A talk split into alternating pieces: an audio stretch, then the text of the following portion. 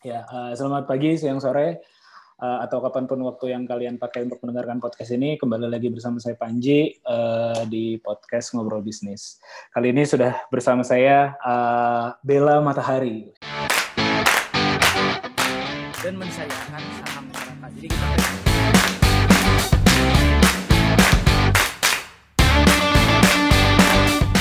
beda sama Jakarta lawan Bandung tuh uh,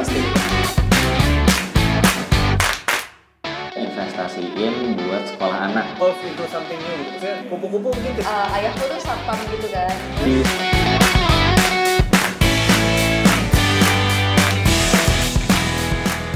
Eh, apa kabar Panji? Alhamdulillah baik. Itu itu namanya banyak yang nyangka nickname loh. ya, eh, dari dulu tuh eh, semenjak ngetren Facebook itu Hmm. Mereka sangka teman-temanku sangka Matahari itu nama Facebook gitu. Oh. Jadi nama Facebook sama nama aktu tuh beda gitu loh. Enggak itu tuh Hmm. beneran nama di aktu tuh kayak gitu Matahari. Harapannya apa orang tua memberi nama Bella Matahari? eh kalau filosofinya sih ya karena matahari eh, itu menerangi ya tipe-tipe yang gitu lah ya klise lah. Tapi sebenarnya karena aku lahir pada saat jam 12 siang. Oh. Lagi panas-panasnya, pas, banget lagi azan zuhur. Oh, pas banget 12 Jadi siang udah gitu ya. kasih matahari. Iya. Ya, ya. Cuman kita ini tag podcastnya malam hari ternyata. Iya. Iya benar. Dan ini kayaknya baru baru pertama kali aku uh, tag podcast. Ya sebenarnya pernah juga sih yang sampai malam, cuman biasanya mulai mungkin jam 8 gitu atau habis isa Mhm. gitu. Nah, Iya, maaf banget ya. Kita kan harus ngidurin anak dulu soalnya. itu dia yang pengen aku tanya pertama kali. Kayaknya kita pas kita kita ketemu eh kasih intro dulu ya, ini langsung nanya. Iya, ya. Yang nggak kenal Bella, Bella adalah uh, apa uh, desain gra- desainer grafis ya atau juga UI UI designer ya, mungkin lebih banyak Mm, sekarang iya. aktivitas sebagai UI designer. Iya, dan benar. kita mungkin uh, baru berinteraksi beberapa bulan terakhir itu pun ketemuannya nggak terlalu banyak baru beberapa kali Hmm. gitu lagi ngerjain Iya. project bareng kita ya lagi ngerjain project bareng Bella jadi mentor di pelatihan coding dan desain khususnya yang desainnya ya di uh, untuk Hmm. disabilitas kayak gitu nah tadi aku pengen nanya itu sebenarnya terkait dengan kan waktu itu aku pernah tanya juga ya ke kamu ya pas lagi baru pertama Ya. kali kita ketemu gitu. Ternyata kamu baru melahirkan kan? Baru melahirkan bulan Maret ya? Iya, April ya? bulan April. Bulan April. Iya, Gimana pas tuh? banget. Pas banget awal-awal PSBB. Nah, itu dia. Kita PSBB aja Iya. dengan kehidupan normal aja udah cukup sulit ya. Iya, bener, bener banget. Terus juga kalau udah Jadi mau tuh- melahirkan kan udah prepare Uh-uh. tuh, udah prepare gue mau ke rumah sakit mana sebelum-sebelumnya. Iya, ya. Ternyata iya, Maret pandemi, rencana mungkin akan berubah itu. Hmm, Gimana tuh? iya. Sebenarnya sebenarnya aku udah prediksi dari akhir tahun karena udah mulai ada berita tentang virus kan. Ah. Terus Udah mulai itu, itu tuh udah mulai apa ya? kepikiran gitu loh. Ah. Gimana ya maksudnya eh, walaupun aku nggak tahu ternyata bakal semasif ini. Ah. eh, itu udah mulai kepikiran "Nah, gimana ya anak aku nanti Oh, aku itu- bener gak sih aku bener gak sih hamil dan melahirkan di saat seperti ini tuh ada kayak guncangan shock kayak gitu tapi udah akhirnya di jalan aja terus eh, akhirnya pada saat mulai aku mau cuti Hmm. Cuti hamil itu masuk ke 9 bulan bulan Maret akhir kalau nggak Hmm. salah itu udah masuk udah Eh, masuk kan ke udah Indonesia masuk. ya. Nah, ya nah itu tuh udah mulai masuk ke Indonesia dan eh, pada saat aku cuti hamil kantor itu WFH eh, sampai aku melahirkan aku masih belum masuk kantor. sampai oh, detik iya. ini tuh kita masih WFH iya. eh, Jadi eh kebayang gak sih eh, apa? Aku kepikiran eh, cuti aku akan istirahat, terus nanti aku akan juga istirahat dari rutinitas menjadi ibu itu dengan cara pergi ke kantor gitu. eh, Nah sekarang aku harus kerja dan harus yang ngurus anak juga. eh, Jadi adaptasi dua hal yang berbeda gitu. eh. adaptasi jadi ibu terus sama adaptasi jadi ya masyarakat eh, new normal aja gitu Enggak pas lagi melahirkannya, ke mana-mana kan pas lagi proses mau melahirkannya itu di rumah sakit berarti? Atau rumah memilih sakit, ada iya. rumah bidan gitu? Rumah sakit? rumah sakit karena memang sudah direnc- direncanakan di sana gitu ya Hmm. udahlah ya eh, emang sih sempat cari bidan tapi bukan karena covid cuman cari kayak plan B aja gitu Ah, Heeh. kalau melahirkan sih aku tetap prefer rumah sakit dan Hmm. kebetulan juga aku harus sesar kan jadi ya udah deh. Terus ini? Kalau bidan kan dia nggak nggak biasanya nggak mau ya kalau sesar. Iya iya pasti lebih diinin. Berarti ini apa protokol kan kalau April itu kita tingkat ketakutan masyarakat masih Mm. tinggi. Iya iya. Sekarang kan masyarakat udah benar. relatif relatif udah ini. gitu. Iya. Kalau aku kebetulan saat itu eh, apa ya prosedur protokol kesehatannya udah mulai tapi eh, nggak pakai swab nggak pakai rapid gitu. Hmm. Nggak lama setelah itu rumah sakit tuh baru ngasih peraturan baru. Jadi kalau mau melahirkan tuh kita satu Harus keluarga ya suami dan istrinya tuh harus swab dulu gitu loh. Oh iya karena mungkin Karena masih pada saat gitu itu ya. tuh eh, tes kitnya belum banyak kan. Rumah Iya, sakit iya. itu kayak APD itu masih susah, masih susah banget Oh iya betul saat betul itu. betul betul betul. Heeh. betul betul. Iya, nah, apa namanya? eh, berarti tadi kalau yang aku simpulin itu bagimu positif apa negatif tuh? Maksudnya dalam konteks ini positif negatif jadi sensitif ya sekarang ya. Maksudnya itu reaksi yang positif apa negatif ter- terkait dengan eh, cuti dan ternyata WFH apa mendingan oh mendingan tahu gitu nggak usah ngambil cuti liburnya gitu karena toh WFH gitu. Itu Iya, itu iya. sebelum sebelum sebelum ininya sebelum melahirkannya. Terus setelah setelah misalnya dua bulan tiga bulan dua bulan lah ya biasanya normalnya gitu Uh, bagimu itu adalah hal yang positif tetap bisa di rumah aja atau jadi hal yang negatif uh, gue gue jadi nggak bisa kabur dari rumah nih Iya iya. Eh, positif negatif sih eh, gimana ya? Dulu aku sempat kayak berpikir negatif sih, tapi lama- Hmm. Kayak udahlah ini mungkin blessing in disguise gitu loh. Jadi Ah. bisa melihat tumbuh kembang anak lebih fokus gitu kan. Jadi memperhatikan pertumbuhan dari awal dia nggak bisa ngapa-ngapain sampai sekarang bisa makan tuh aku merhatiin banget gitu Hmm. setidaknya itulah soalnya kalau misalkan apa ya mikirin negatifnya terus jadinya iya jadinya tuh kayak ya pusing aja terus gitu Heeh, nggak Iya, nggak iya. sehat nantinya gitu Iya, jadi ya udahlah betul betul betul dan aku lihat kamu kan termasuk ya walau kita interaksi baru beberapa kali ya aku lihat kamu termasuk tipikal yang strict banget ya mungkin karena memang lagi ada baby juga di rumah gitu maksudnya Mm-mm. cukup ketat Iya. eh, kalau keluar eh, timingnya Benar. terus juga di Mm-mm. crowd yang tertentu Eh, ya itu bagus bagus sih bagus aku sendiri Iya. eh, awal-awal begitu cuman ke sini ya, makin banyak bandelnya iya iya sih udah mulai ini ya lalai lalai ya walaupun ya Mungkin- ternyata makin mungkin karena makin kita- dekat. iya mungkin karena kita masuk sindrom apa ya pandemi fatigue kali ya Hmm. udah terlalu capek nggak ada kepastian terus ya lama-lama udah mulai melonggarkan diri aja gitu Ah, iya iya iya. mungkin Nah, gitu Nah, aku mau nanya ini sih, kan kita lagi ngerjain project itu ya, dan kamu mentor Mm-mm. mentor di desain eh, grafis di kelas desain grafis untuk penyandang disabilitas. Karena aku aku nggak ada background sebelumnya melihat apa ya, melihat mengajar gitu, mengajar desain grafis aku belum pernah sama sekali. Ngikut Mm-mm. kelas formal tuh pun belum pernah. Jadi aku nggak tahu eh, tahap-tahapnya sebenarnya. Aku bikin project ini karena apa ya? Karena keresahan aja lah kayak gitu. Mm-mm. Eh, nah, aku ngelihat anak-anak disabilitas yang ikut atau peserta kita itu yang ikut hasil karyanya menurut aku bagus gitu. Di di luar heeh. di luar apa ya di luar ekspektasi aku. Misalnya eh, peserta dalam tanda kutip normal pun sebenarnya eh, apa ya menurutku eh, tanpa melihat dia disabilitas atau tidak disabilitas aja itu karyanya udah bagus-bagus gitu. Yang kita lihat Iya, post benar-benar. di grup apa segala macam. Terus apalagi aku juga ngelihat hasil-hasil karya finalnya itu uh, Hmm. udah bagus gitu. Nah, menurutmu yang pernah ngajar juga terus juga praktisi desain grafis, mereka gimana nih hasil-hasilnya? Ya, eh, bener sih. Itu tuh beyond expectation banget. Hmm. Karena eh, menurut aku mereka itu juga hmm, apa ya? eh, gampang banget adaptasi sama materi-materi yang aku kasih gitu. Bisa banget cepat nyerapnya tuh eh, gampang pertama.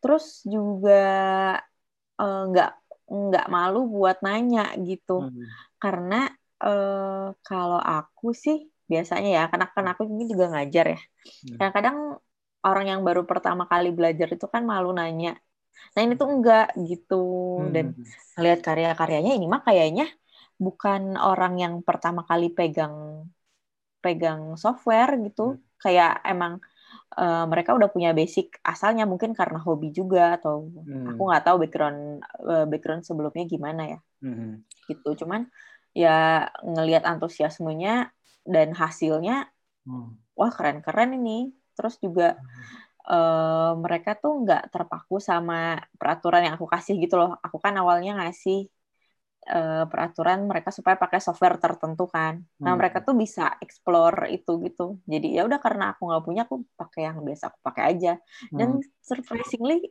hasilnya tuh juga nggak jauh beda dari ekspektasi aku gitu kayak Hmm. bahkan lebih heeh, Hmm. lebih kayak wah keren banget ini nggak nyangka aku ya kayak gini Iya, aku pertama kali kagetnya. Aku tahu backgroundnya ada beberapa yang memang kayak udah biasa apa ya, eh, bikin ilustrasi gitu, bikin potret, eh, lukis apa segala macam. Tapi yang Mm. pure misalnya arahnya ke grafis dalam dalam artian eh, bikin benda gitu ya. Misalnya kan ada materimu bikin gelas gitu, bikin eh, Mm-mm. yang 3D kayak gitu terus juga eh, ya itu di di sebelum sebelumnya kayaknya belum belum ada gitu tapi lebih banyak Hmm. kayak mereka biasa memang me- apa ya melukis lah ibaratnya melukis tuh banyak Iya, iya, memang yang kayak gitu Heeh. jadinya pas aku lihat oke lah pertama kali yang pada ngepost eh, foto-foto awalnya tuh oh iya oke lah ini ngikutin step-step by stepnya eh, mungkin bisa walaupun udah kelihatan ya ada yang memang eh, smooth ada yang kaku dalam iya, dan segala iya. macam. Eh, nah tapi mulai ada yang menarik adalah ketika udah ada yang mulai kreasi itu misalnya kalau nggak salah pertama Iya. tuh bikin tutupnya Wah, tutupnya iya benar ini bisa juga nih orang. bisa iya benar karena iya eh, sebenarnya gini sih kalau aku sendiri Hmm. eh, belajar desain yang pertama itu harus diterapkan itu adalah mindsetnya jadi bukan tat bukan teknis ya Hmm. kalau sekarang kan aku lebih banyak ngajarin teknis kan buat Hmm. eh, code sign ini kan Hmm. gitu Eh, tapi yang paling penting tuh emang mindsetnya jadi kalau mindset desainnya udah kena Hmm. kayak kita udah punya sense istilahnya Hmm. mau bikin apa pun tuh eh, lebih mudah gitu jadi kita cuman eh, apa ya nonton sekali tutorial kita ngikutin terus ya udah ke sananya kita bisa lebih gampang gitu Hmm, iya iya iya iya. Oh gitu ya. Iya, aku rasa mungkin eh, tapi mungkin juga bisa kebalikan nggak sih? Eh, misalnya per- kan ada orang bilang tuh eh, practice make perfect kan. Berarti eh, kan kayaknya aku termasuk tipe yang lebih meyakini apa ya? eh, lo kalau awal-awalnya jelek, misalnya lat- apa gambarnya jelek gitu, tapi kalau makin banyak latihan eh, atau misalnya sense keindahannya tuh bisa dilatih gitu, bukan kayak bawaan lahir. Kalau kamu lebih lebih prefer yang mana? tuh? Jadi aku percaya ada dua hal. Hmm. Dalam seni itu ada yang ada yang cenderung kayak Picasso atau ada yang cenderung kayak Michelangelo. Gitu. Dua-duanya eh Picasso yang mana, Michelangelo yang mana nih? Aku Ya. nggak tahu sejarahnya. dua dua-duanya tuh sama-sama eh, perupa a- apa pelukis kalau nggak salah ya, kalau nggak salah. Tapi gini kalau Picasso tuh dia udah punya sense gitu. Hmm. dia udah punya sense dan memang orang-orang yang punya sense itu eh, tanpa harus praktis lebih keras ya hasilnya cenderung lebih Hmm. bagus gitu ya karena dia memang Hmm. punya sense di awal Hmm. apa ya istilahnya bakat kali ya Ya, bakat ya, ya. ada orang yang eh, bisa ngegambar bagus karena bakat tapi Michelangelo itu adalah orang yang Bekerja dia keras. eh, lebih ke teknis dia ngikutin teknis Hmm. tapi hasilnya bagus juga gitu jadi memang kalau di desain itu ada eh, kaidah-kaidah yang eh, sangat teknis juga gitu nggak cuman pure art kalau art kan ya udah gimana gimana kita sebagai pelukis kan Hmm. Nah, kalau desain itu nggak bisa kayak gitu. Jadi dia ada eh, apa ya? Ada kayak rules rulesnya sedikit lah gitu. Yang yang kita harus beradaptasi sama rules itu, tapi memang dicombine sama art sendiri gitu. Nah, Michelangelo tuh tipe yang dia ngikutin rules gitu. Hmm. Kayak gitu. dan Hmm. ya dan ini sih dan juga nggak salah sih karena karena orang kan beda-beda eh, awalnya kan gitu ada yang memang bakat ada yang nggak bakat tapi dia mau belajar gitu, Iya, iya. gitu. Yang aku inget justru kalau sebenarnya kalau Picasso tuh kalau kalau nggak salah ya eh, mungkin karena aku pendekatannya ke jualannya ya eh, Picasso Mm-mm. tuh adalah termasuk eh, pelukis yang jago jualan gitu. Eh, jadi Mm-mm. kalau nggak salah Michelangelo tuh termasuk yang cukup miskin ketika dia hidup tapi karya-karyanya jadi mahal setelah dia meninggal ya kalau aku nggak salah ingat atau Iya, ketuker dengan yang lain gitu. Nah tapi Pablo Picasso tuh bisa udah tajir ketika dia lagi hidup gitu. Maksudnya karya-karya lukisnya udah, Iya, udah bisa iya, dihargai iya. cukup mahal ketika kalau nggak salah inget ya. Eh, cuman nggak tahu apakah eh, ya tadi mungkin baru, baru tahu kalau dia ternyata cukup apa dia jenius sedangkan kalau si Michelangelo mungkin ya bakatnya nggak terlalu ini tapi lebih lebih ke pekerja keras. Nah kalau kamu sendiri kan eh, ngambilnya eh, kuliah ya aku ngomongin kuliah itu desain eh, grafis ya eh atau desain komunikasi Iya. visual ya. Iya di kafe heeh. Ah, kalau DKV itu eh, lebih ke art atau lebih ke ah, apa tadi kan istilahnya apa? Kom- ya, combining art and science sih Hmm. desain itu combining art and science ya Hmm. sainsnya juga ada gitu. Sainsnya biasanya memang kita nggak berhitung, jarang banget berhitung sih. Eh, tapi kita ngelihat sainsnya itu human science kali ya, Oh, Oke. gitu. Gimana? Jadi kita ngelihat manusia sebagai pengguna itu itu yang kita gali sebagai dasar eh, kita bikin sebuah karya gitu. Gitu. Jadi emang yang didahulukan fungsinya dulu sih. Hmm. fungsinya dulu baru setelahnya eh, es- apa ya eh, artnya mengikuti gitu. Hmm. Kalau kata eh, Bauhaus, Bauhaus itu Bauhaus itu eh, apa ya pionirnya modern art Hmm. Jerman. setelah pada saat iya Jerman saat Hmm. Perang Dunia Kedua eh, kiblatnya inilah ya kiblatnya modern arsitektur kalau nggak salah ya Hmm. eh, dia bilangnya form follow function. Jadi Hmm. Apa ya bentuk itu mengikuti fungsi gitu. Kalau di DKV sendiri, aku eh, percaya bahwa eh, seninya itu si visualnya itu harus bisa eh, merepresent sesuatu gitu. Kita mau ngomongin apa sih gitu?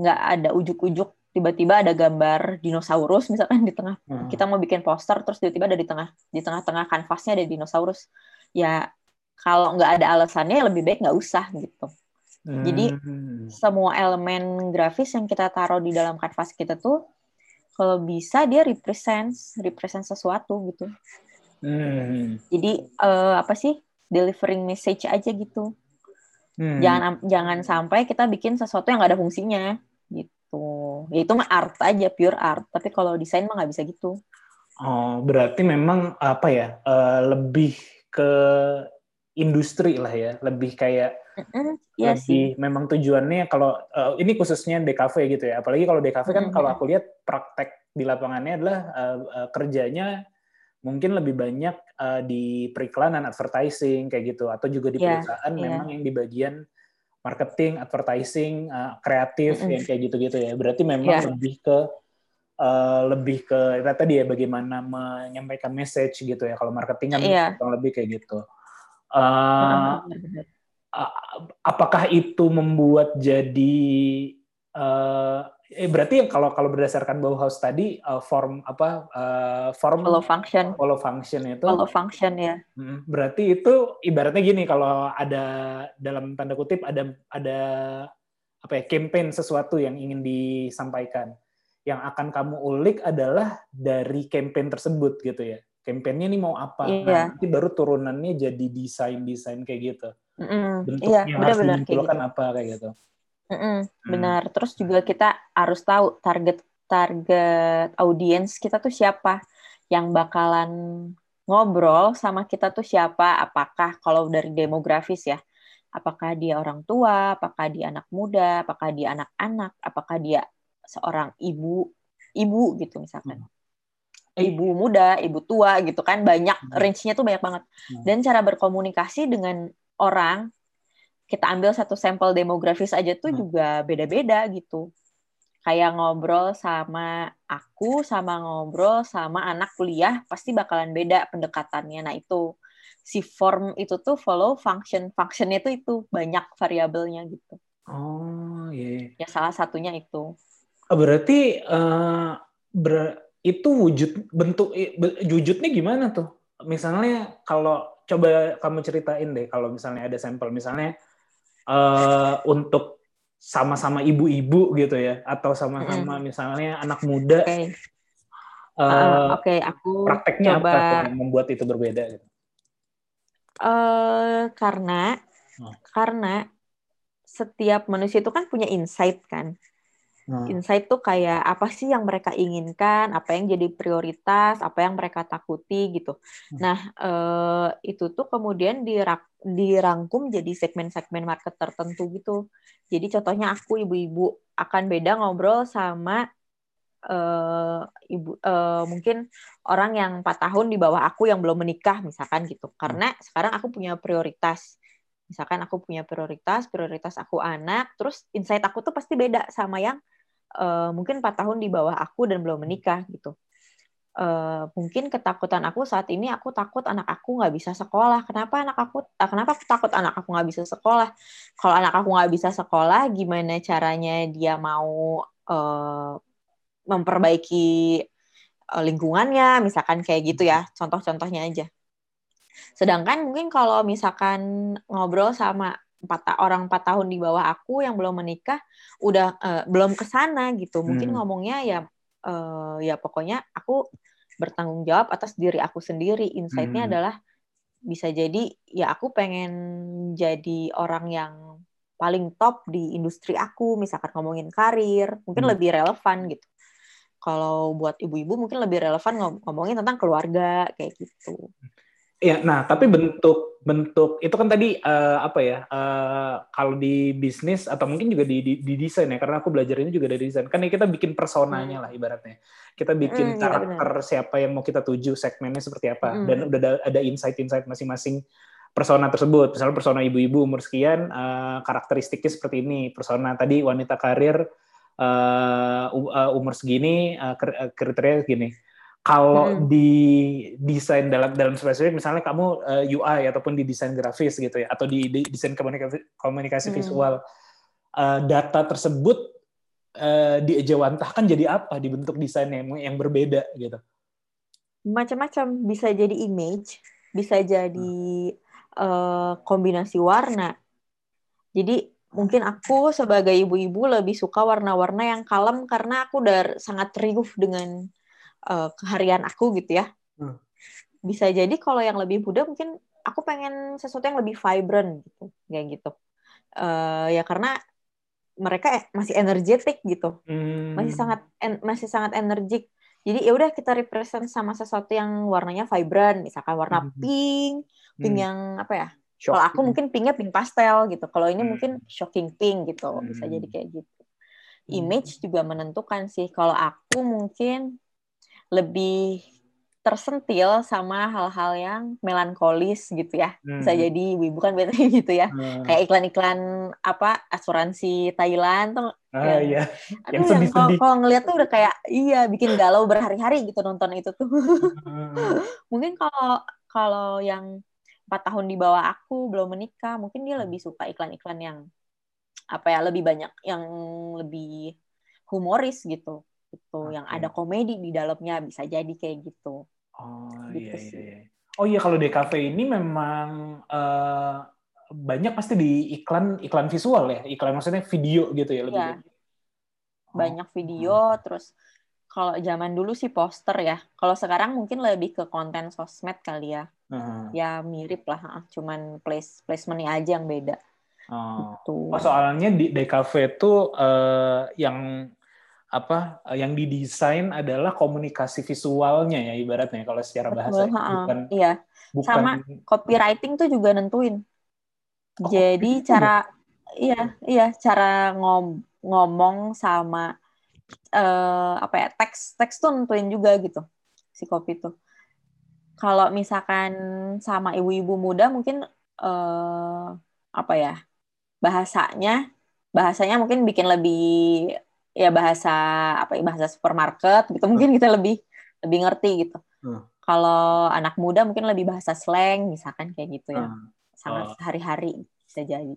Contoh ya kayak gitu. Eh, aku mau ini mau ngasih case bukan ngasih case sih. Eh, sempet ada diskusi juga aku di grup sama teman-teman Hmm. eh, teman-teman seangkatan terkait kayaknya berapa bulan yang lalu sempat naik itu adalah kasusnya si eh, apa namanya startup fintech itu loh. Eh, duh lupa lagi. Joska bukan. Joska ya betul, Joska betul betul. Joska ya. Ah, Joska itu si ininya As- Askar ya, eh siapa siapa sih founder Ah, ah, iya iya iya. iya. ya itulah ya.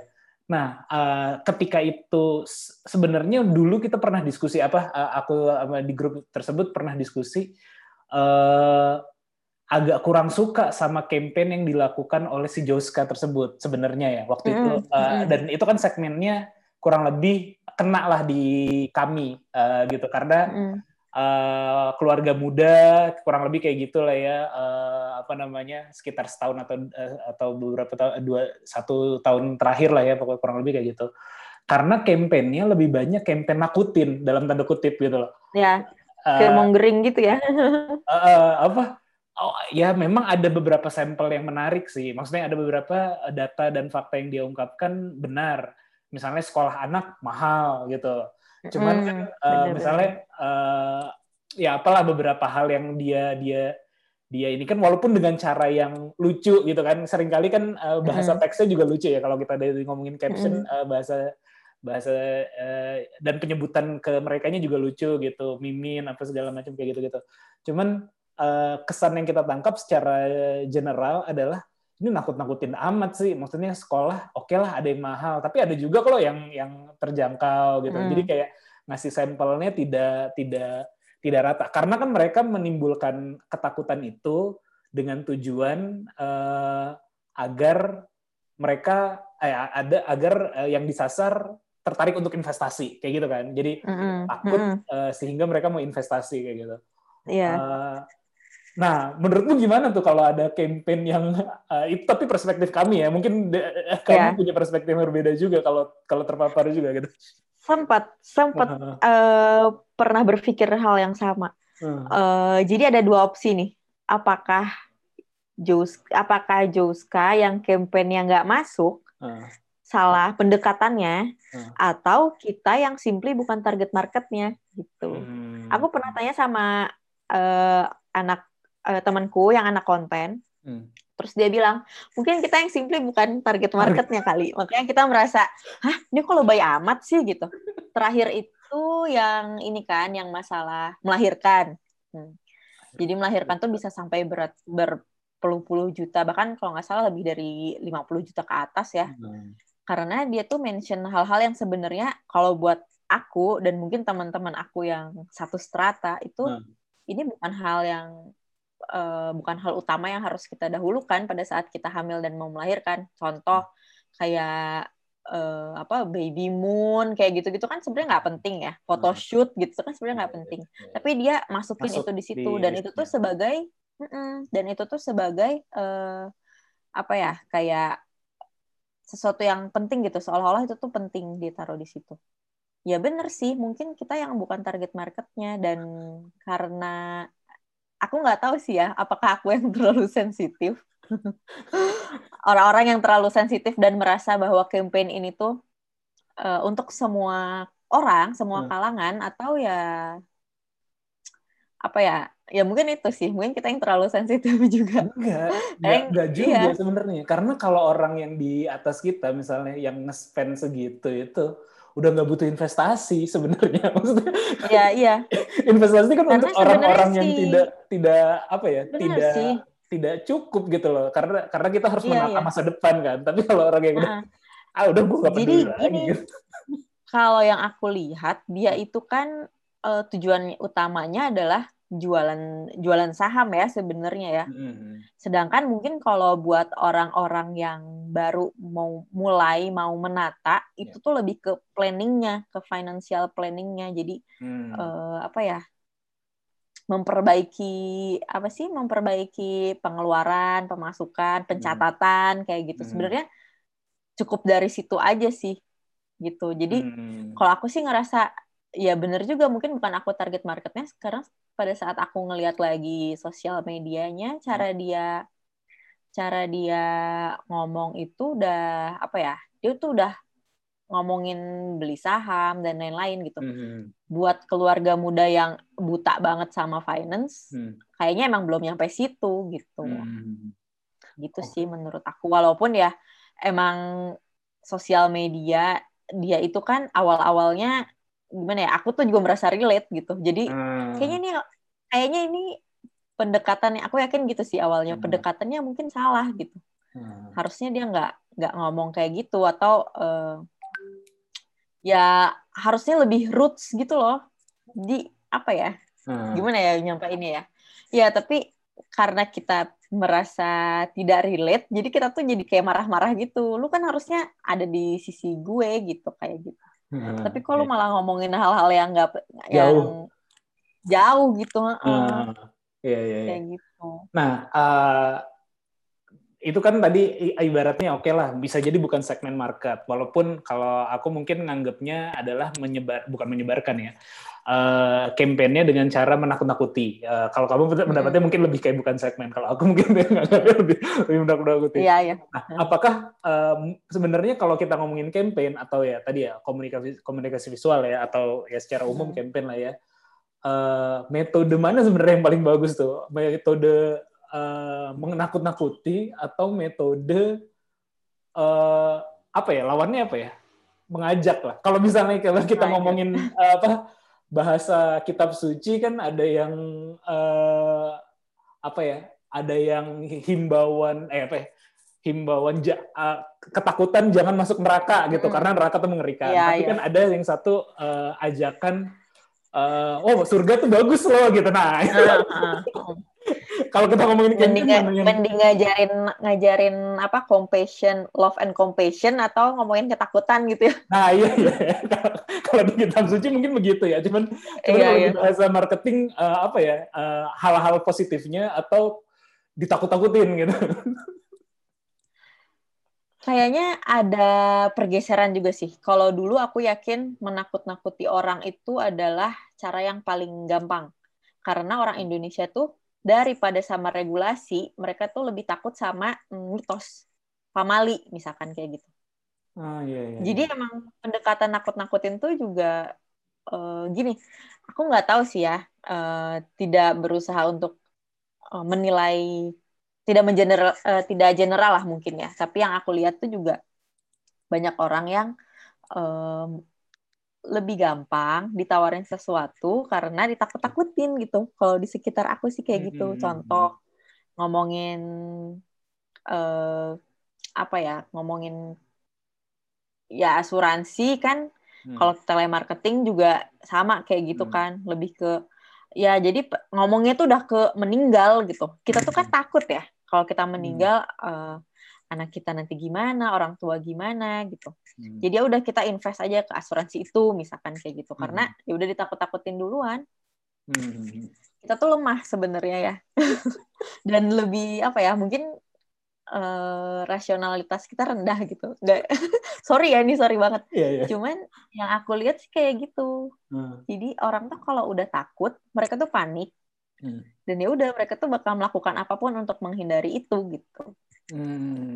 Iya, iya, Gitu. bisa jadi. ya. ketimbang Jadi lebih- kita kasih Heeh, ketimbang kita kasih ilmunya supaya mereka bisa antisipasi di awal Hmm. kayak gitu menakut-nakuti itu kayak jalan pintas sih kalau menurut aku Hmm. karena orang Iya, ya gitu mungkin akarnya dari pamali itu kali ya iya, iya, iya. kayak simply orang disuruh eh jangan duduk di Depan di pintu. tengah di depan pintu katanya nanti susah jodoh gitu. Hmm. Padahal ya udah aja karena memang ngalangin jalan kan sebenarnya, Hmm. tapi karena ditakut-takutin itu orang jadi lebih oh Hmm. oke deh oke gitu, jadi lebih aware. Hmm, cara mudahnya ya. Tapi itu nggak bekerja di ini loh, di rokok loh. Rokok kurang menakutkan ya. apalagi bungkus rokoknya Tapi tuh kan karena udah gambar orang.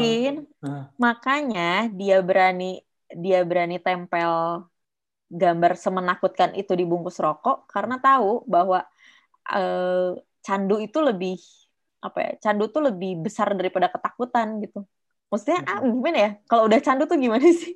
Hmm. Jadi orang dikasih gambar gitu juga cuek gitu. Makanya mungkin dia berani taruh di situ karena mereka yakin itu tidak akan mengurangi ya nggak akan mengurangi peminat orang untuk merokok gitu. Tapi pertumbuhan angka perokok baru juga tinggi. Artinya kan orang yang belum candu, tapi ketika Mm-mm. mereka pertama kali beli, harusnya ngelihat covernya atau kalau misalnya message menakutkannya tuh uh, mele- mele- melekat, mereka nggak jadi dong. misalnya apalagi udah Iya, sebelum ada sebelum ada tulisan kan, eh sebelum ada gambar udah ada tulisan dulu kan menyebabkan Iya. gangguan janin, impotensi Ya, dan segala macam. Tapi ya karena orang Indonesia sulit membaca, oke dikasih foto kan supaya lebih cepat nangkepnya.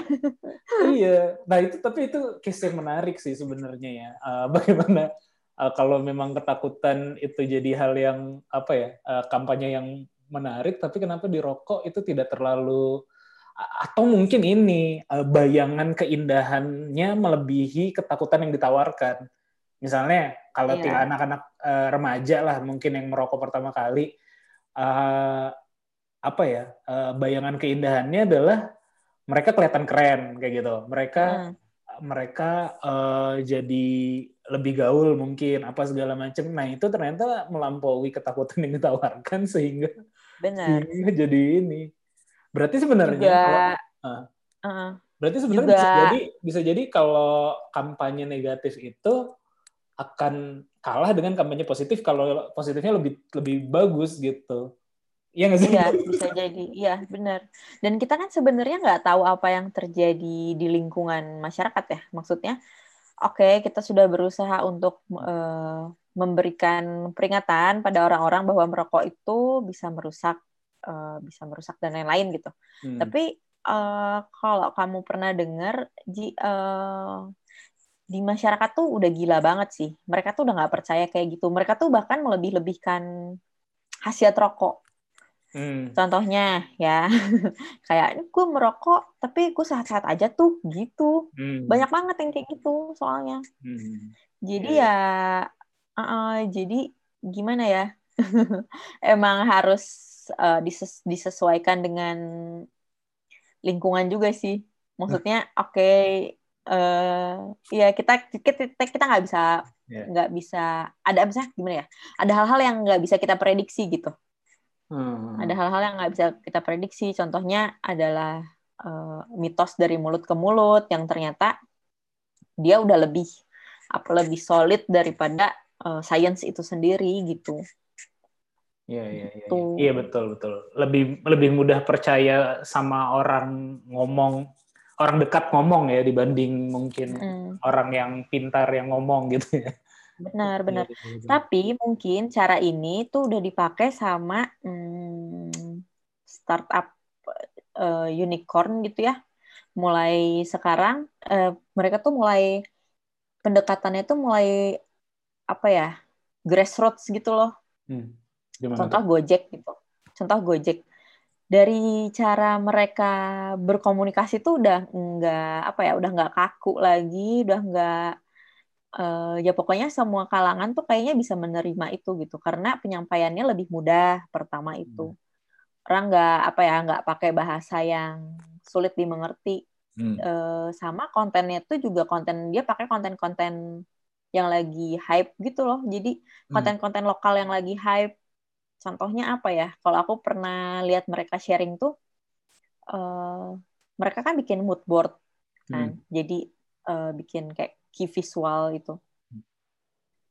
Eh, emang mungkin karena mereka tahu orang Indonesia itu gimana ya? Hmm, gampang mencerna hal-hal yang pertama lagi viral. Hmm. Yang kedua, eh, ya tadi bahasa komunikasinya itu nggak bisa terlalu tinggi Oke. gitu, untuk mudah dicerna sama semua orang ya, gitu. Jadi mereka pakai konten lokal kayak eh, contoh dari dari visual implementasinya tuh vernakular. Kalau vernakular itu kayak lukisan belakang truk misalkan, Hmm. atau atau spanduk pecel lele Hmm. Nah, mereka tuh mulai-mulai ke sana mainnya dan Hmm. kalau kamu lihat copy text-nya juga nggak ada yang pakai bahasa baku sih kalau menurut aku ya. Hmm. Dia udah pakai bahasa sehari-hari aja kayak kita ngobrol gini Hmm. gitu. Hmm. Jadi ya lebih mudah dicerna. Walaupun emang apa ya belum kalau menurut aku sih memang belum edukatif sih tapi ya karena memang bukan itu tujuannya kan Iya, iya, gitu. iya. Iya sih. Gitu. Kalau kita ngomongin secara umum demografi, memang ada yang misalnya oke lah yang intelek gitu, tapi kan tetap mayoritas adalah rata-rata kan. Mayoritas pasti average kan. Benar. Average pasti kan di tengah Hmm. gitu kan. Makanya juga mungkin kalau uh, mencontoh yang dilakukan Gojek ya, uh, kampanye dalam tanda kutip lucu-lucuan lah kayak misalnya Hmm. apa sih yang tahun lalu tuh sempat sempat lucu-lucu juga yang eh, apa ya namanya mereka menyebut golongan orangnya apa yang kreatif kreatif misalnya kalau nggak ada gayung atau apa mereka pakai botol aqua yang apa apa sih Iya, itu apa kan sih yang Ah, ah, ah. yang ala ala Aduh, aku lupa lagi itu Iya, itu campaign-nya tuh- apa ya. Ah, ya itu itu itu menarik kan itu menarik tapi itu jadi kayak relate juga dan juga ya dalam tanda kutip mungkin receh gitu loh maksudnya Iya, ah, makanya receh mungkin bener receh. makanya konten-konten receh kan naik banget ya sekarang humor ataupun Mm-mm. apa apa gitu kan Bener bener. jadi jadi apakah Iya. kita jadi lebih mundur tapi ya ternyata mungkin itu average average-nya begitu gitu nilai Iya. nilai tengahnya Mungkin kita kalau ada ibarat orang gini ya, mungkin kita perlu mundur untuk maju gitu. Ah, ya, kita perlu mundur udah- dulu. Kita kita mundur, kita cari tahu lagi, kita lihat lagi eh, gimana cara pendekatan supaya orang-orang itu gampang ngerti gitu. Hmm. Lalu ya udah dari situ kita mulai apa ya, mulai mulai develop eh, cara eh, mulai develop konten apa yang mau kita sampaikan gitu. Mungkin awalnya Hmm. konten receh-recehan aja, tapi kemudian Hmm. mungkin.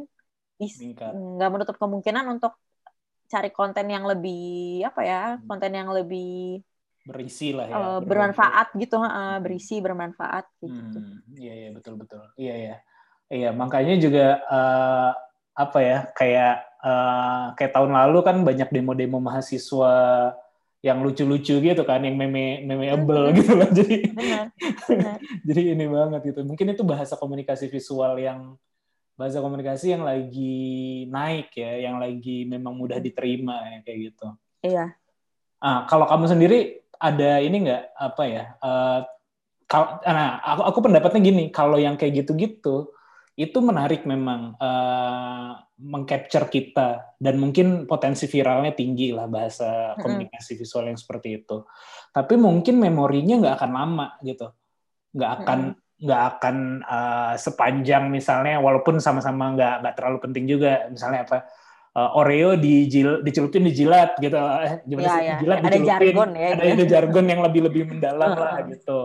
Eh, sehingga lebih apa ya lebih eh, kekang. Philips terang terang terus. Nah hal-hal hal-hal apa ya hal-hal Hmm. hal-hal yang kita ingat apa ya lebih dalam gitu. Ada sesuai dengan ininya juga gitu tapi kalau Hmm. kayak Gojek aja oke itu lu menarik tuh tapi kita udah lupa lagi apa gitu walaupun kita Hmm. termasuk user atau aku termasuk user yang banyak juga terutama GoFood gitu tapi apa ya tapi mudah lupa gitu Hmm. lupa lagi terhadap hal-hal yang kayak gitu gitu menurut kamu gimana tuh Eh, menurut aku gini sih, Gojek tuh kan udah bukan cuman produk ya, tapi Hmm. menurut aku Gojek tuh udah jadi brand. Hmm. Artinya eh, dia tuh dia tuh udah jadi top of mind manus orang pemakai ketika nanya eh, apa sih contoh kayak aqua contoh kamu minum air putih apa aqua bilangnya padahal ba- masih banyak merek-merek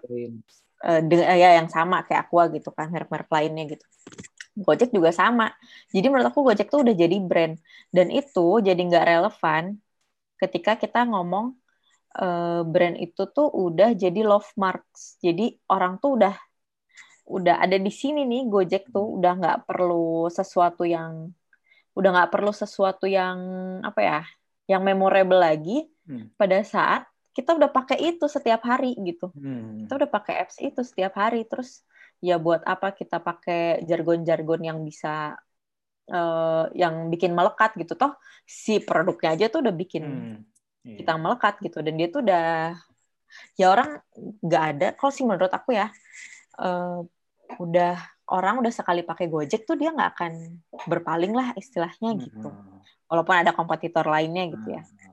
Kecuali gitu, tapi pakai- itu jadi kecuali kalau udah pakai Grab, pasti akan terus pakai Grab. Pakai iya iya mungkin ya aku juga mulai mempertimbangkan pakai grab sih sekarang soalnya Aku pakai aku pakai Grab eh, mulai lebih sering pakai Grab karena OVO sih sebenarnya. Karena OVO dan Tokopedia Oh, iya. jadi lebih kayak karena jadi kayak satu ekosistem gitu sih sebenarnya. Ah, Jadi ah, ah, ah, ah.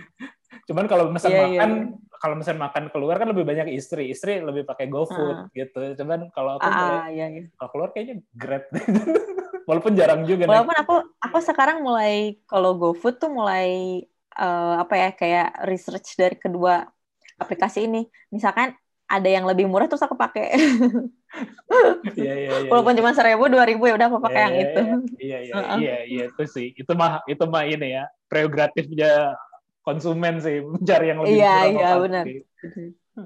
Iya Nah. gitu jadi menurut aku jargon tadi udah nggak relevan ketika Hmm. kita pakai produknya setiap hari gitu itu tuh Hmm. udah nempel di kepala Heeh, jadi nggak perlu sih Oh iya, iya betul betul betul bisa. menurut aku pribadi Nah, kalau kamu kan uh, UI apa tadi uh, UI designer lah ya. Sebenarnya yang dilakukan apa Hmm. sih di situ uh, di perusahaan kamu yang uh, sekarang kamu ngapain sih di situ sebenarnya UI designer tuh? Hmm.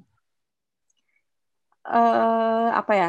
Ya desainer tuh sebenarnya kayak kita eh sim- simpelnya sih yang layout ini sih layout produk digital sih. Hmm. Eh, gitu. Jadi kita mulai bikin komponennya apa, terus kita tentuin warnanya apa, terus ya udah deh kita rapihin. Simpelnya kayak gitu ya, simpelnya. Ah, perusahaan yang kamu tempat tempat sekarang kan uh, project base ya Uh, atau ada produk juga. Iya, ada produk juga sih. Mulai ada. merambah ke produk. Uh, tapi yang kamu lakukan Ah, ada uh, produk produknya games, produknya games, tapi aku nggak ke sana. uh, kamu lebih di projectnya. Iya, aku lebih ke project service-nya. Ah, Nah, kalau di servisnya atau di projectnya berarti kan uh, uh, prosesnya kalau setahu aku uh, itu eh mungkin beda beda-beda ya. Apakah kamu dapat apa sih sebenarnya wireframe dulu dari uh, Iya, apa namanya analis atau ah, kebetulan kalau di kantor UI UX itu adalah eh, role yang dikerjakan sama dua orang yang berbeda. Hmm. Ada yang sama kan, dia merangkap UX juga merangkap UI gitu. Hmm. Kalau kebetulan di kantor aku beda, jadi mm, UX eh, si wireframe itu dikerjakan sama UX dan nanti UI memvisualisasikan itu gitu. hmm, lalu nanti bolak-balik tuh gitu ya. Iya, Hmm, ya, ya, ya. Tantangannya apa biasanya kalau di pekerjaan ini di sebagai UI designer? Tantangannya adalah ketika ya lebih banyak tantangannya tuh sebenarnya lebih banyak berhadapan sama klien sih. Jadi kadang eh, kita udah udah bikin alternatif terbaik versi kita, tapi ada juga alternatif terbaik versi klien. Kayak mereka request sesuatu yang menurut kita sebagai desainer tuh nonsens gitu. Jelek gitu tuh. Sorry tuh saya ini tapi jelek gitu. Tapi ya karena karena kita kita walaupun hmm, sebenarnya ada cara ya kayak kita coba compare versi kita sama versi klien.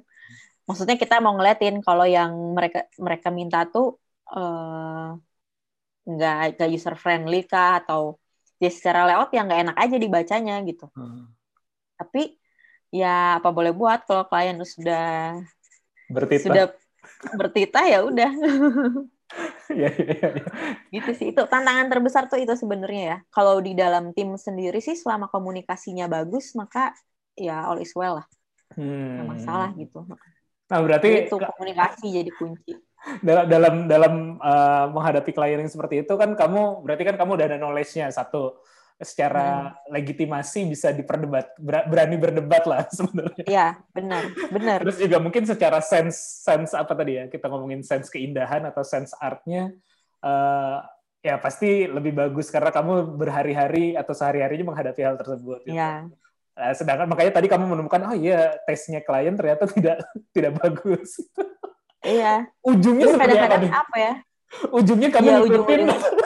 Iya, ujung-ujungnya ngikutin. Kemarin-kemarin tuh aku dapat project yang gitu yang sebenarnya mereka itu nggak eh, aku bikin sebuah produk gitu ya. Nah. Maksudnya eh, sebuah produk eh, permintaan klien. Nah. Terus eh, oke dari UI nggak ada mm, nggak ada komentar. Mereka udah bilang ini udah oke banget. Terus tiba-tiba di akhir di akhir apa ya di akhir timeline kita udah mau rilis nih. Mereka minta ada satu layout yang dirubah dan itu tuh nggak banget menurut aku. Walaupun cuman kayak ini teks rata kanan, rata kiri, rata tengah, tapi menurut aku itu ngaruh banget gitu kan. Sedikit itu aja tuh kayak aduh mengganggu ya. mengganggu gitu. Buat aku mengganggu banget gitu dan aku yakin sebenarnya orang yang baca tuh juga kayak mungkin akan kesusahan gitu, Ah. tapi mereka kekeh. Jadi ya udah. Ah, iya iya iya. Iya iya iya iya iya, betul betul. Aku juga makanya aku mulai beralih ke produk karena Iya ya, benar-benar. karena Kita nggak usah bertarung Apa? sama ego orang jadinya. jelek walaupun jelek misalnya hasilnya ya ya ini kemauan gua kok gitu. Heeh, iya. Kan kalau produk pun kan akan ada iterasi kan Betul, soalnya betul. gitu. Ah, ya rilis rilis aja dulu lah nanti Iya. tinggal diperbaiki gitu. Iya. betul betul betul. Ya, ah tadi gara-gara kamu ngomongin font atau rata kanan rata gitu, tuh aku juga dengerin eh, materi kamu yang di eh, co-design kan sebenarnya ada beberapa yang aku dengerin. Terus juga eh, apa namanya eh, termasuk yang itu aku baru ngeh banget karena aku tidak belajar teori sama sekali ya. Yang masalah eh, font yang bahwa kalau misalnya font apa ya eh, apa sih namanya lupa lagi ya serif sans itu seperti apa Ah. kriterianya eh, eh sans serif seperti apa gitu ya Ah. Eh, kriterianya makanya di koran lebih banyak ini kan kamu juga bilang kayak gitu Iya, ya iya karena benar. mata mata jadi nggak pegel ternyata Iya. memang penting ya belajar teori juga ya. penting penting iya teori itu ada ada tabrak-tabrak manfaatnya bener cuman kalau ngomongin aplikasi eh selama dia enggak teksnya nggak berkepanjangan sih menurut aku nggak masalah ya kita pakai Hmm. yang nggak bersepatu itu yang tidak Hmm. berkaki Hmm. karena eh banyak juga kok sekarang yang mulai walaupun mungkin mata letih tapi Hmm. ya udah kita pakai yang eh, sans serif aja gitu banyak Hmm. juga sih iya iya mungkin iya. juga udah nggak ini ya udah ya karena perkembangan juga sih nggak melulu harus itu gitu nggak Ah, melulu nggak harus melulu. Times New Roman terus gitu Hmm. Iya iya iya. Iya sebelum kita memulai desain kita kan harus eh sebelum kita deliver desain kita kita tuh kan harus memvalidasi apakah desain kita tuh udah oke atau belum. Nah hmm, ada satu Hmm. satu step yang biasanya kita lupa atau nggak jadi prioritas yaitu eh, testing. Ris- testing itu masuk ke dalam research gitu.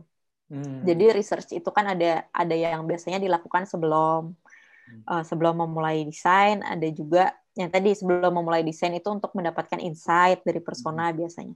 Ada juga yang setelah kita desain kita tes gitu. Hmm. Kalau di UI UX tuh eh, kalau aku kemarin-kemarin baru cobain juga yang namanya eh, UAT, jadi usability Testing. testing, Hmm. Heeh, gitu dan itu tuh ngaruh banget. Ternyata desain yang selama ini kita kira akan fit in sama target kita tuh ternyata nggak 100% gitu. Dan dari situ tuh kita mulai hmm, paham bahwa penting banget uh, usability testing gitu. Hmm. mungkin nggak cuman ke website atau apps doang ya tapi kalau menurut aku uh, kalau kita mau bikin desain apa pun gitu ya, misalkan buku cerita anak, kayak gitu juga penting untuk kita bikin prototype dan kita cobain ke satu atau dua orang use apa calon user kita gitu. Hmm. Penting Iya, sih iya. itu Iya, itu betul banget sih. untuk memvalidasi. Iya betul banget. Apalagi kalau sekarang kan misalnya oke kalau ke buku itu turunannya produk fisik ya. Tapi kalau sekarang kan misalnya banyak kan produk digital. Kita kan hanya Hmm. di di handphone aja kan kita ngelihat Iya. segala macam itu. Makanya penting banget eh, ada tuh aku lupa metodenya apa ya. Sebenarnya kayak kayak kayak eh, emphasis ataupun di, di di design thinking juga sih prosesnya. Hmm. Cuman kan eh, kenapa sih eh, button ini adanya di bawah, tapi lebih ke UX mungkin jadinya ya. Button ini Iya, iya. kenapa ada di bawah? Button kenapa eh, menu ada di bagian atas? Atau sebenarnya dilempar dulu ke konsumen yang intuitif, mereka ngekliknya akan Hmm. ke mana sih? Mungkin mungkin itu sih, mungkin itu juga juga penting banget agar kita agar kita bisa ya biar biar usernya Hmm. kita kebayang usernya ini akan ke mana sehingga kita Hmm. bikin produknya sesuai dengan uh, ya intuitifnya user gitu. Mm-mm. Kalau Iya. dulu tuh di website bahkan ada ini loh. Aku pernah nyoba juga tuh dulu eh, kayak dulu nih kayak udah lima tahun ke sono lebih lagi gitu. Dulu tuh ada ini apa namanya? Lupa namanya apa ya. Jadi mata mata orang mengarah Hmm. ke mana dulu tuh di halaman website gitu. Jadi ada Oh, deteksi iya, iya. sehingga eh, turunannya nanti kita bisa kalau bikin eh, konten di website eh, kita misalnya boldnya di sebelah mana, headingnya di Mhm. sebelah mana, eh, warna yang mau kita tonjolin apa kayak gitu-gitu j- sehingga iya, iya. sesuai dengan arah mata si ini. Oh iya ternyata secara intuitif orang tuh kalau buka website ngelihatnya ke sini ke sini ke sini Hmm. gitu. sehingga jadi lebih lebih ya, Ya, kalau kita lebih- ngomongin campaign kan lebih kena jadinya lebih kebaca Iya, gitu benar, kan. Itu namanya eye tracking. Oh iya iya eye tracking ya buat nge-track Eye ininya ya. Iya. Jadi kalau itu tuh biasanya dulu kan aku belum waktu belajar itu belum produk Hmm. digital tuh belum ini ya, belum tren. Jadi aku belajarnya dari eh, printing aja gitu. Orang tuh kalau baca dari kiri ke kanan biasanya. Kalau orang Kiri Indonesia ke kanan orang Indonesia, iya orang Indonesia. Makanya apa ya? disesuaikan lagi sama kulturnya nanti. ya. Iya, dari Huruf kiri ke lah, kanan. Kan terus- mayoritas dari kiri ke kanan. Iya, heeh, kayak gitu. Kiri ke kanan, terus bawah kiri lagi, nanti ke Hmm. eh, bawah kanan gitu. Makanya nanti kalau misalnya kita mau naruh elemen kayak Hmm. logo, logo, logo, logo sponsor Hmm. misalkan itu tuh harus ditaruh di mana dan kenapa itu tuh udah Hmm. ya karena based on itu eye tracking itu gitu. Hmm, Kita iya, nggak mau tiba-tiba si logo sponsor ada di ada di sebelah kiri Kanan atas aja. karena Hmm. itu bukan bukan prioritas orang untuk melihat gitu. Orang tuh harus Hmm. ngeliat dulu judul acaranya apa misalkan. Hmm. Itu mah di sponsor mah di bawah-bawah aja gitu. Iya, iya, iya, gitu. Iya sih, menarik ya, menarik, menarik banget sih itu Eh, desain karena kita kayak tadi juga ya masalah intuitif itu salah satu menurut aku produk. Tapi mungkin jatuhnya ke desain produk ya, tapi membuat kita intuitif juga itu adalah yang simple kalau di motor adalah gas kenapa ditarik gitu loh. Nah, Coba misalnya kayak di mobil gitu, diinjak atau ya motor-motor mahal ada sih yang yang pakai cetekan gitu ya. Cuman heeh. cuman motor common gitu ya, motor umum itu kan begini gitu loh, enak banget gitu loh. Ah. Coba bayangin misalnya lebih susah dari itu gitu atau didorong nggak enak gitu loh. Jadi Iya, benar-benar. atau kayak di bener. pesawat dipakai tuas itu nggak ini Heeh. gitu. Itu kayak udah itu mungkin risetnya juga panjang ya, nggak mungkin dari Iya. langsung aja Ya, dibikin pasti. gitu. ha. Itu kayak testingnya juga berpuluh-puluh beratus-ratus kali bahkan. Iya iya iya iya iya. Heeh. betul betul betul. Oke deh Bel, thank you banget ya nih waktunya malam-malam. Iya, makasih juga Panji Ah. udah sudah di ini diberi kesempatan untuk ngobrol di podcast. ya ini mungkin akan tayang eh, minggu depan gitu ya. Nanti aku Hmm. aku akan kasih tahu. Eh, aku tutup dulu ya buat buat Ya. eh, yang dengerin. Terima Oke. kasih eh, yang udah dengerin sampai habis. Eh, sampai ketemu lagi di podcast eh, ngobrol bisnis selanjutnya. Eh, sekian dari saya. Bye.